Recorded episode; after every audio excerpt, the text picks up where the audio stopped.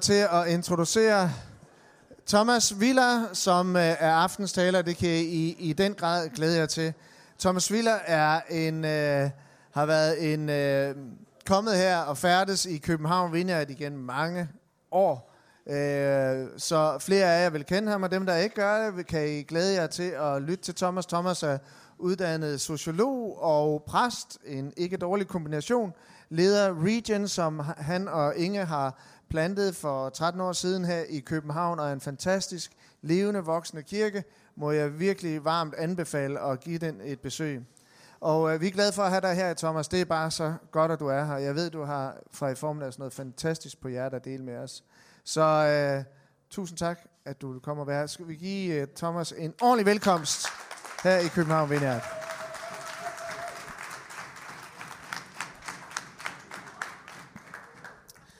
Øh, god aften.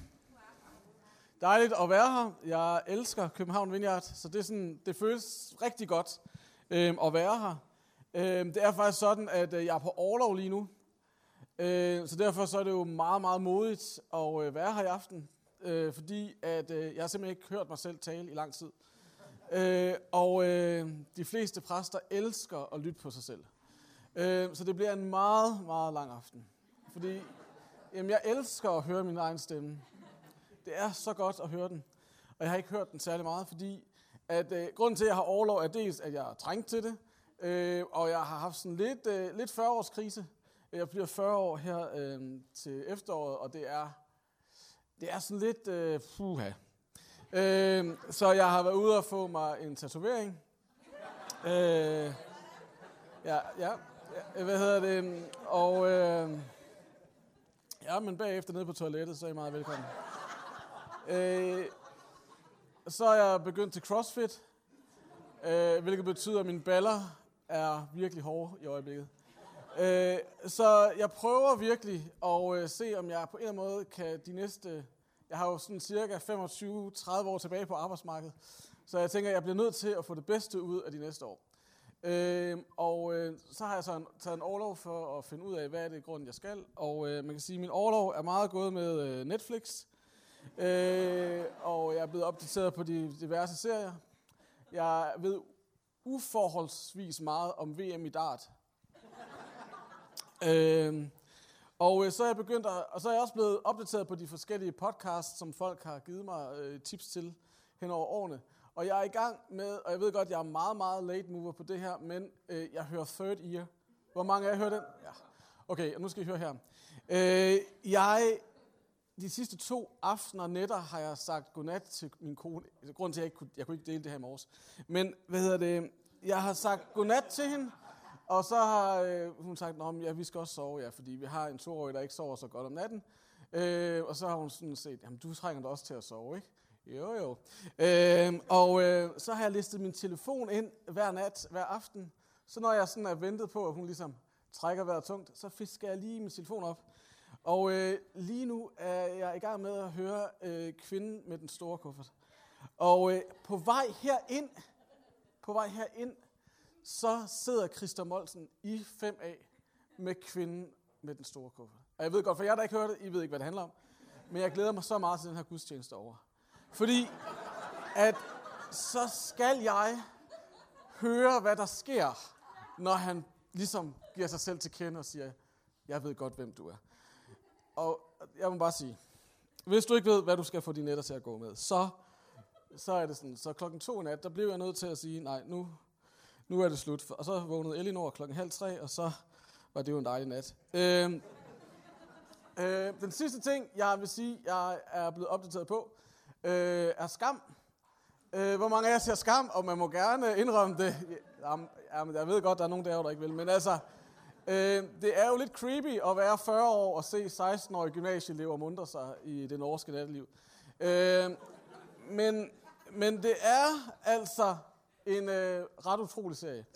Og øh, til jer, der ikke ved, hvad, det, hvad den handler om, så handler det dybest set om en flok gymnasieelever, der prøver at finde ud af, hvem er det lige, de er. Hvem er det lige, de er?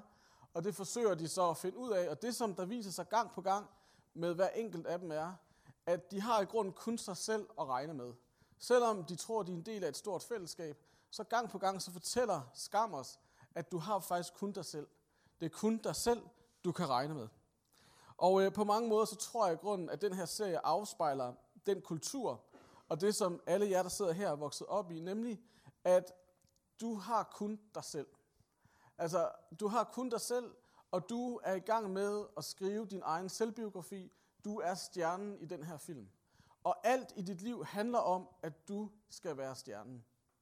Det er sådan set det, som vores kultur fortæller os, at du er stjernen i dit liv.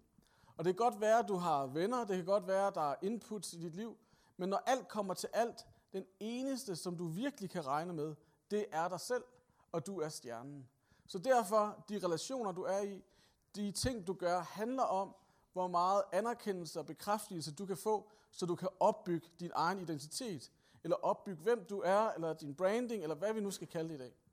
Men, men det som, og jeg tror, at grund til, at den på en eller anden måde rører hvis noget i os, udover øh, at den er godt klippet og alt det der, så er det his, grundhistorien om, at vi kan godt genkende os selv i den der søgen efter at finde ud af, hvem er det i grunden, jeg er. Og, øh, og den historie præger så meget vores kultur, at selvom vi godt ved, der sikkert er en anden sandhed, og den kristne historie fortæller noget andet, så bliver vi så opslugt af det. Vi bliver så opslugt af det, at det handler om mig, og at andre mennesker er til for, at jeg skal få opfyldt mine behov, og for at jeg skal anerkendes, og jeg skal have det godt med mig selv. At dybest set er det derfor, at andre eksisterer, sådan så jeg til sidst kan stå uafhængig, robust, stærk, klar til at erobre verden, og jeg behøver ikke andres hjælp. Og øh, det ved alle os, der sidder her jo godt, er en stor fed løgn. Fordi når vi kun har os selv, når det kun er dig selv, du rigtig kan regne med, så ender du altid med at møde en vis usikkerhed. Der kommer altid en tvivl krybende. Du ender altid med spørgsmålet, har jeg det, der skal til? Fordi hvis du kun har dig selv, og hvad for nogle likes og hvad for nogle anerkendelser du ellers får, så bliver livet fyldt med tvivl, om du har det, du skal til, og hvem du i grunden er. Og øh, det, som vi skal være sammen om i dag, er, at der er en anden historie. Fordi det, der selvfølgelig også bliver den store udfordring, når det handler om vores tro, det er, at vi kommer til at drage Gud med ind i den der historie. At Gud er til for, at jeg skal anerkendes. At Gud er til for, at jeg skal velsignes. Og derfor så må jeg gøre alle mulige ting og leve op til alle mulige forventninger. Mine egne forventninger, min præsters forventninger, min netværksgruppeleders forventninger. Alle de forventninger, der kan være. Og for at Gud virkelig kan være med mig, for at Gud virkelig kan gøre det godt i mit liv, sådan, så jeg kan blive lykkelig og få det gode liv, så er der nogle ting, jeg skal leve op til. Så derfor så nærmest sådan lidt primitivt har, bliver vores forhold til Gud, at Gud han er et eller andet sted deroppe, og så ved gode gerninger og leve en god kristen livsstil, så kan jeg ligesom få ham ned og blive en del af mit liv. Der er simpelthen gode nyheder til jer og mig i aften. Og det er, at du er ikke skabt til at skulle klare den selv. Det er du simpelthen ikke. Og øh, jeg ved godt, at det strider i os, når vi hører det, fordi at alt i vores kultur fortæller os, at du har kun dig selv. Men du er ikke skabt til kun at klare den selv. Fordi Guds historie med os mennesker starter nemlig et helt andet sted. Det starter nemlig med, at Gud på første side i Bibelen siger, at jeg skaber mennesket i mit billede. Du er skabt i Guds billede. Og hvad i alverden betyder det? Det betyder, at du er skabt til at have, hvad skal man sige, Gud har sat sit aftryk på dig. Det er en anden oversættelse af det. At Gud har sat sit fingeraftryk på dig. På din sjæl, på din ånd, så er Guds aftryk. Og det vil sige, at det, der gælder for Guds identitet, det som der på en eller anden måde er summen af Gud, det er faktisk også det, du er skabt til. Og øh, jeg har et billede, et meget, meget berømt billede, øh, som øh, er det måske mest berømte russiske ikon, der nogensinde er blevet malet. Og det forestiller Gud. Fordi jeg tror, vores forestilling i forhold til Gud kan være, at vi har lidt i forhold til Gud, vores far, og så kan det være, at Jesus han er vores bedste ven en gang imellem, og så når vi skal bede for syge, så har vi også en forhold til Helligånden. Og så har vi ligesom sat dem sådan lidt adskilt. Men den, som Gud han er, det er, at han er en treenighed. Han er et relationelt væsen. Vi kan ikke bare sådan, sådan, hvad skal man sige, vi kan ikke bare skille Gud fra hinanden, fordi Gud han er relationer. Gud han er relationen mellem fader, søn og helligånd. Og det er helt vildt vigtigt at gribe, at ligesom at Gud han er relation, han er et relationelt væsen, så er du et relationelt væsen. Det er simpelthen sådan, du er skabt. Det kan du ikke løbe fra. Det er det, du er. Så derfor så er det ikke et nederlag at sige til sig selv, jeg kan ikke selv. Det er faktisk mod, og så er det bare en anerkendelse af, hvordan vi er skabt. At vi er skabt til relation. Og så det mest fantastiske ved det her ikon, det er, synes jeg, det er historien om det. Nemlig, at i gamle dage, rigtig gamle dage, det, er malet i 1400-tallet, og i gamle dage, så nede i den der øh, bordsokkel der, øh, han har ikke malet det særlig godt, men der er altså sådan en sokkel, øh, så, så var der i gamle dage, har man sådan, har forskellige forskere fundet ud af, påklistret et spejl. Og det vil sige, at når, når du så treenigheden, når du så Gud sidde der ved bordet, så så du også dig selv i spejlet, som var et tegn på, at du er inviteret ind omkring bordet. Gud inviterer dig ind i det relationelle, der sker hos ham selv. Det er du inviteret ind i. Så det er ikke dig, der skal få Gud til at komme til dig, men Gud han har allerede lagt invitationen ud til dig og inviterer dig til at sidde ved bordet sammen med ham. København Vineyard, det er gode nyheder. Det, det er simpelthen, det er, det er mega gode nyheder, at jeg skal ikke få Gud til at komme, men der er en åben invitation til at sætte sig ned ved bordet sammen med Gud, den mægtigste, den vigtigste i universet. Han inviterer dig til at sidde der ved bordet. Du skal ikke gøre noget. Du skal bare sætte dig ved bordet og mærke tyngden af, hvem han er. Du er ikke skabt til at være alene.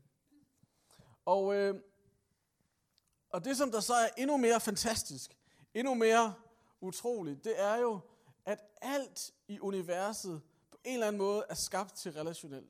Øh, det er det et ord. Det er i hvert fald relationelt. Selv det mindste, vi kender, et atom, består jo af relationen mellem proton, elektron og neutron. Så den mindste enhed, vi har i universet, er relationel, og det største, vi har i universet, er relationelt.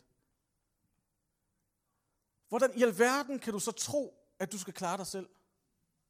Hvordan kan du tro, at du bare skal have styr på dit eget liv, når alt andet i universet taler imod, at du kan selv? Alt andet i universet råber og skriger til os, at du er skabt til relationer. Og Gud, han ønsker at tage dig ind i den bedste relation, nemlig den relation, der allerede foregår mellem fader, søn og helligånd. Og de gamle kirkefædre talte om en dans. At Gud, han danser, og han inviterer dig til at danse med. Han inviterer dig til at danse med ham ind i dansen. Og det, som kirkefædrene så blev ved med at tale om, det er, at hvis du ikke træder ind i den dans, hvis du ikke sætter dig ved bordet, hvis du ikke træder ind i den relation, så vil dit hjerte for altid være uroligt. Dit hjerte vil ikke falde til ro. Din sjæl vil ikke finde hvile. Du vil altid være i tvivl, med mindre at du tager imod invitationen og sætter dig ved bordet og træder ind i dansen. At dit hjerte vil opleves uroligt, indtil du sætter dig ved bordet. Og da vi sådan sad her under lovsang, øh, så oplevede jeg virkelig det som sådan et stærkt, stærkt budskab til, nu tager jeg mig lige med i jeres øh, øh, generation, ikke? men øh, jeg er sådan lidt øh, sent udviklet. Øh, men det er, det er et hovedbudskab til vores generation, tror jeg. At vi er inviteret til ikke at være alene. At du behøver ikke være alene. Og dit hjerte, det finder først ro, når du sidder ved bordet. Og øh, det at være en troende er jo at gå fra vantro til tillid til Gud på alle områder af ens liv. Og der er så mange af os, der har svært ved at tro, er det virkelig rigtigt, at vi ikke skal klare det alene? Fordi hele vores liv har vi fået at vide, at den eneste, du kan regne med, det er dig selv. Men jeg vil bare gerne udfordre dig til at begynde at have tillid til, at du behøver, at Gud siger til dig, du behøver ikke at være alene. Du er skabt til at være sammen med mig. Og det er der, dit hjerte finder til ro. Amen, det er da amazing. Jeg giver øl ud i baren, fordi det der, det er jo helt fantastiske nyheder. Hvis vi bare begyndte at tro det, hvis vi bare, bare begyndte at leve i det, så ville vores liv, vores fællesskab, vores by se anderledes ud. Det er virkelig gode nyheder til København Vineyard og til København. Og øh, ved I hvad? Det bliver endnu bedre. Der er endnu flere øl ude i baren. Fordi ikke nok med det, at vi bliver inviteret til bare at sidde der ved bordet og mærke og erfare tyngden og dybden af, at vi ikke behøver at være alene. Gud han starter med at sige noget øh, i 1. Mosebog, kapitel 1, at vi er skabt i hans billede. Og det sidste, Jesus han siger, øh, inden han forlader disciplene, så bekræfter han ligesom den her historie, som Gud har sat i gang. Og øh, det, som han siger, jeg tror, vi får det op her, øh, det er, at han siger, øh, han siger i vers 19, Gå derfor hen og gør alle folkeslagene til mine disciple, i det I døber dem i faderens, søndens og helligåndens navn. Og det I lærer dem at holde alt det, som jeg har befalet jer. Og se, jeg er med jer alle dage ind til verdens ende. Se, det der med at blive døbt i nogens navn, det der med, at der sker noget i nogens navn, det betyder i grunden, at du får del i den autoritet, du får del i den identitet, som det her navn har. Og Jesus han forsøger, tror jeg, på en eller anden måde at sige, der er en ny identitet givet dig. Det kan godt være, at alle de der gymnasieelever i skam render rundt og prøver at finde ud af, hvem de er. Det kan også være, at du forsøger at finde ud af det ved de der billeder, du lægger op på Instagram. Det kan også være, at du forsøger at være med i de rigtige vennegrupper, eller have den rigtige karriere, eller hvad det nu, der skal til, for at du rigtig tænker, det er sådan her, jeg i grunden er. Og det, der sker, det er, at ved hvert valg, så forsøger vi at skabe den identitet, vi i grunden drømmer om. Og hver gang, at vi så går skævt af det, og hver gang, at, øh, at der ikke lige sker det, som vi troede, eller vi ikke lige er den, som vi har sat os selv op til at være, så er det, at spørgsmålene begynder at havle ned over os. Er jeg nu god nok? Har jeg det, der skal til? Er jeg nu virkelig den, Gud har skabt mig til at være? De der drømme, de der ord, der bliver talt ind over mig, er de nu virkelig sande? Og øh, derfor så er det så vigtigt, at vi som nummer to ting griber i aften. Den første ting er, at vi er ikke skabt til at være alene.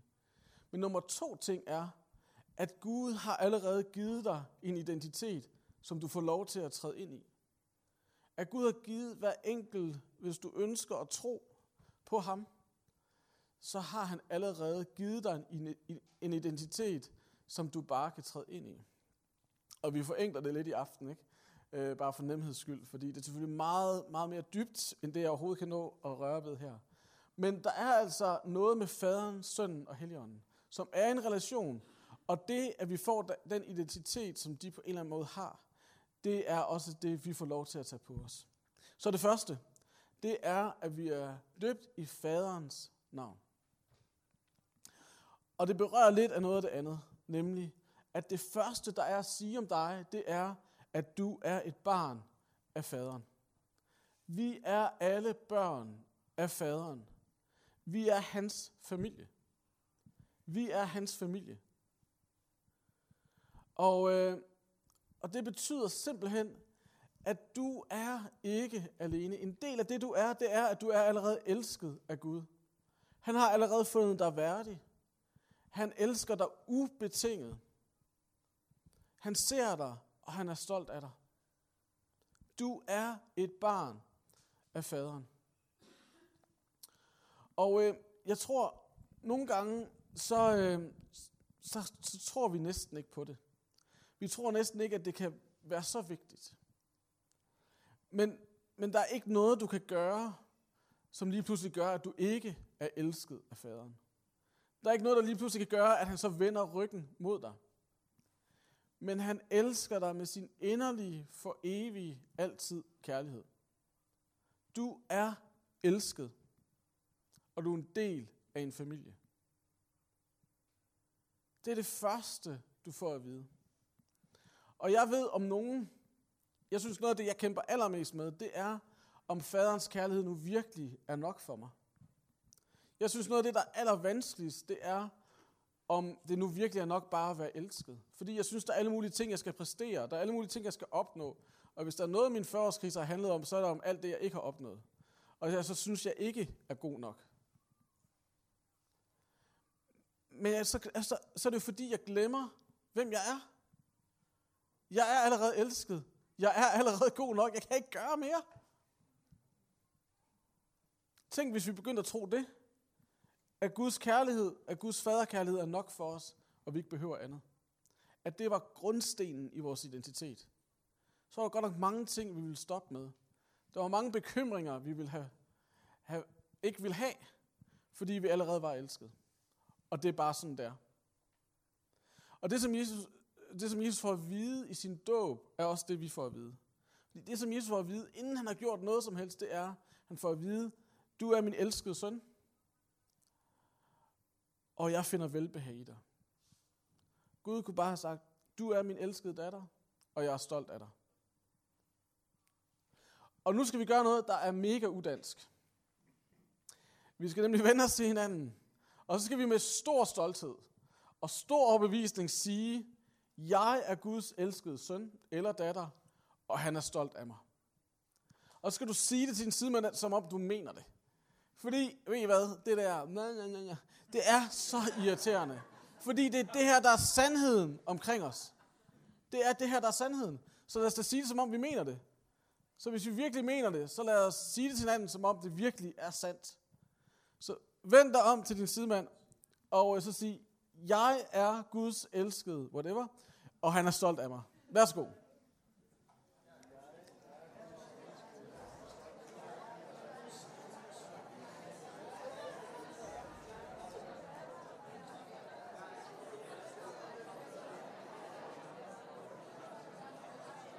Yes. Det er godt. Øh, vi, jeg kan sige, der er to ting tilbage, og så øh, er vi ved at lande. Så, øh, så det skal nok gå. Det næste er, at vi er døbt i, i, i søndens navn, i Jesu navn. Og Jesus han siger om sig selv, at han er kommet for at tjene alle. At noget af det, som der er essentielt omkring Jesus, det er, at han er alles tjener. Og det er altså også en del af vores identitet, at vi er her for at tjene. Alt det, der er gået i stykker, alt det, der er sygt, alt det, der sprækker i, vi er kommet for at genopbygge og helbrede. Vi er kommet her for at tjene. Og jeg ved godt, at nogle af jer tænker, åh, jeg har så meget i mit liv, der er så meget på min tallerken. Jeg, der, du ved, der er studier, der er venner, der er fester, der er alt muligt, der er serier, alt muligt, jeg skal nå. Hvordan skal jeg også have mulighed for at tjene? Ved du hvad? Det behøver du heller ikke. Men det er et, det er ikke, der er ikke noget, du skal. Men det at være et barn af faderen, så er det et privilegium. Det er noget, vi får lov til. Det er ikke noget, vi skal. Det er noget, du får lov til. Jeg ved godt, nogle af jer tænker, what? Ja, det er noget, du får lov til. Så i stedet for, at det bliver en sur pligt, så er det noget, du får lov til. Der er ikke noget, du skal. Men fordi du er elsket af faderen, så får du lov til det. Det er et privilegium, så tag imod det. Det er den, du er. Og hver gang du forsøger at flygte fra det, så, så går det alligevel galt. Du er en tjener. Og så bare sige til dig selv, ej, hvor er det fantastisk. Må jeg få lov til at betale din regning i dag? Ej, nej, må jeg få lov til at tage en vagt i et herberg i dag? Ej, hvor jeg velsignet. Og i stedet for, så gør vi til en eller anden sur pligt. Men fordi vi har Guds identitet, så får vi lov til at mærke og opdage, at det er et privilegium for os. Så afsted med jer. Gå ud og tjene, fordi det er virkelig det letteste. Fordi det er alle steder. Men så begynder at have en anden indstilling, fordi at vi er bare tjenere. Det er en del af vores identitet, at vi er her for at tjene hinanden. Vi er en familie af tjenere.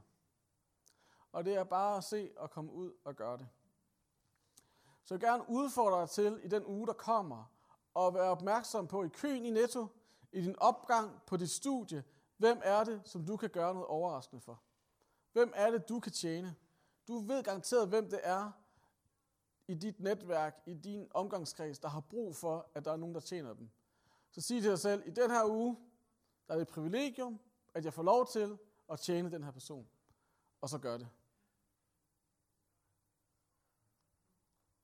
Så næste søndag, så kan vi så høre om, hvor mange, der har betalt regningen i netto for den enlige mor. Eller hvad det nu kan være. Eller som jeg engang gjorde, øh, jeg, der, var nogle, der var nogle hjemløse nede på Vandløse Torv. Jeg bor øh, Vandløse. Og så sagde Gud til mig, jamen du skal spørge, hvad kan jeg gøre for dem? Øh, så, så, så sagde Gud, jamen du kan bage en banankage.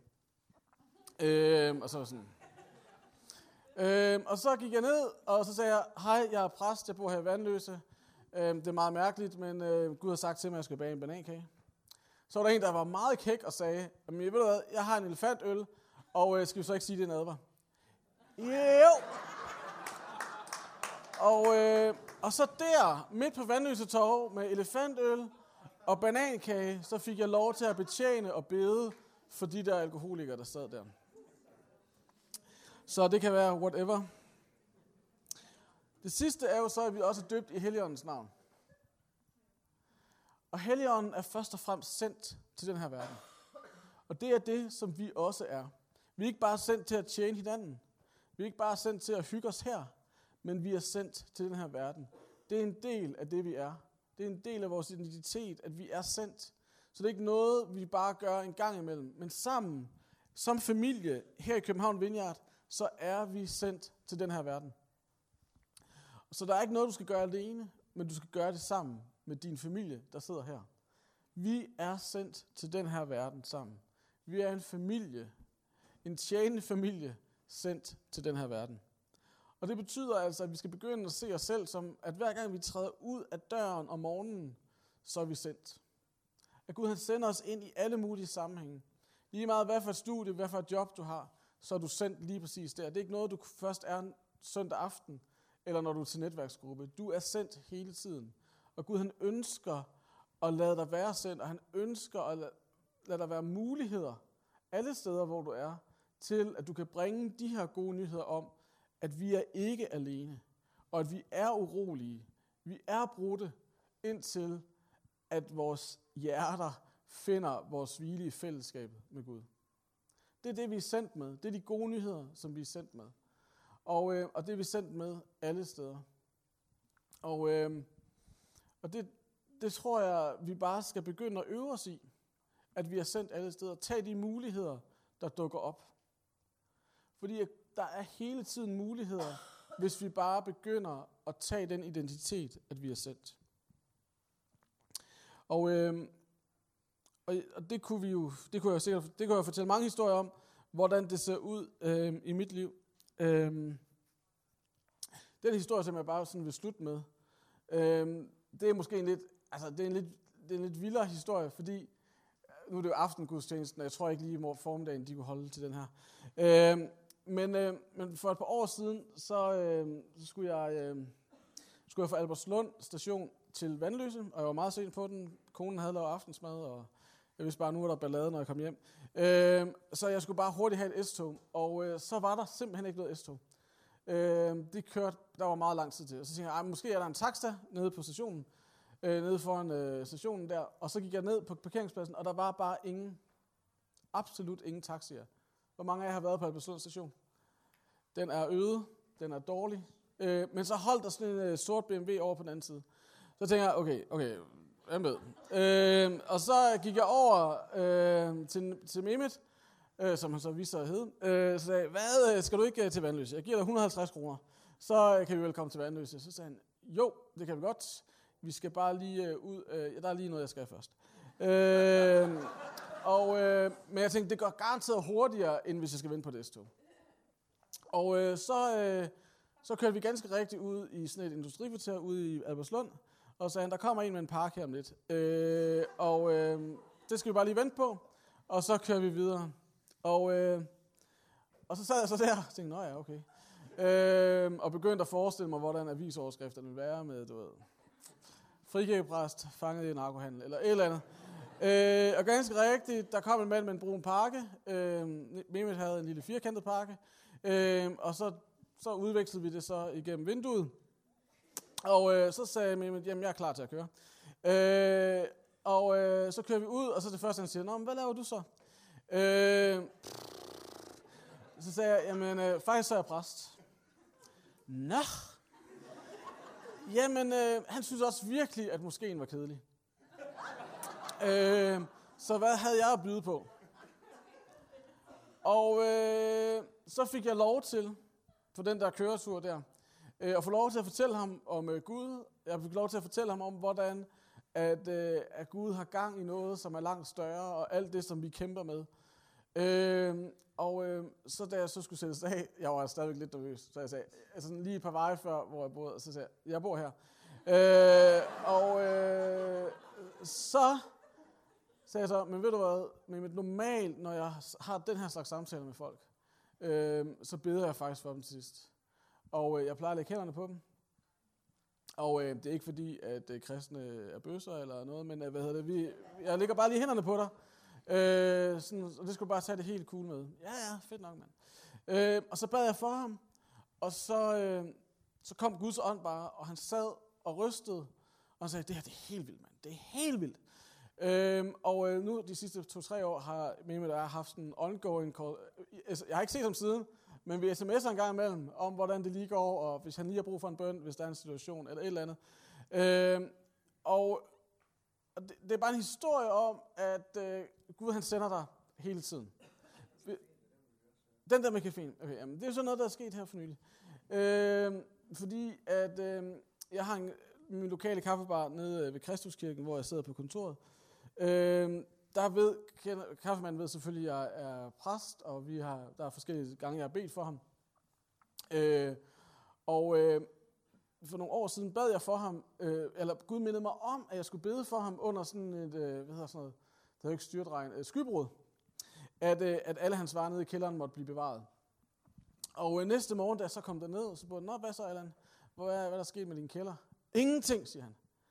Øhm, og så kom Hassan så over, han, øh, han har det lokale øh, shawarma bar, han siger, fuck Allan, alle mine varer, alle mine varer oversvømmet. Og så sagde øh, Allan, jamen det er fordi, at Thomas ikke har bedt for din kælder. øh, han, han har... Øh, øh, og så fik jeg gratis kaffe et halvt år. Øh, og... Øh, Nå, så, så Allan, han, øh, han ved, at øh, bøn det virker.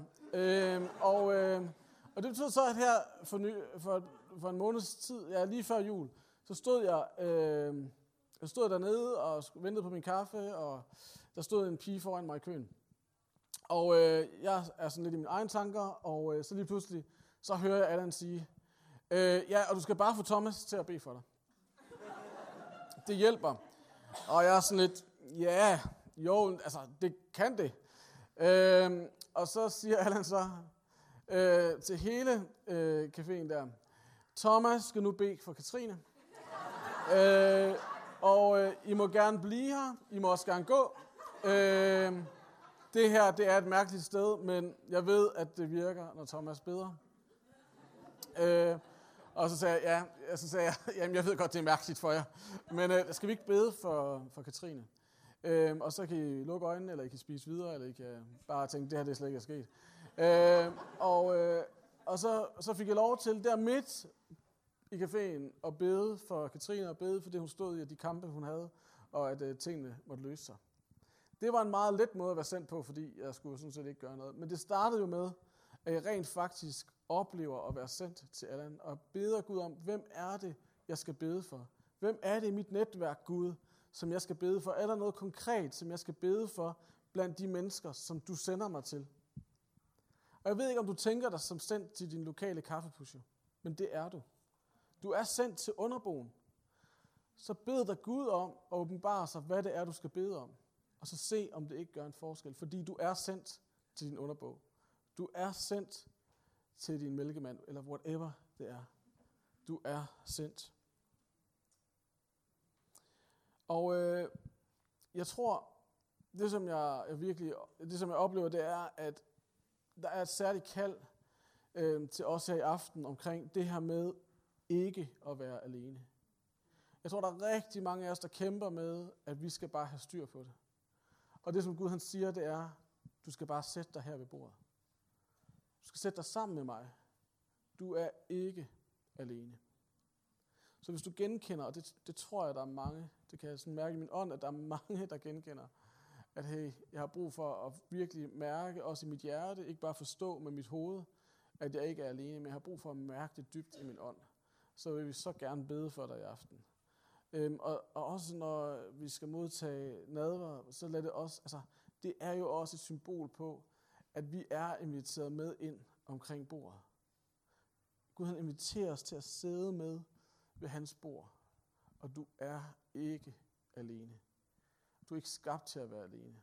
Og min, min længsel er så meget for dig, at når du går herfra, så i hele dit væsen, hele din krop, i hele din ånd, så mærker du, ja, jeg behøver ikke at være alene. Og hvor er der stor frihed.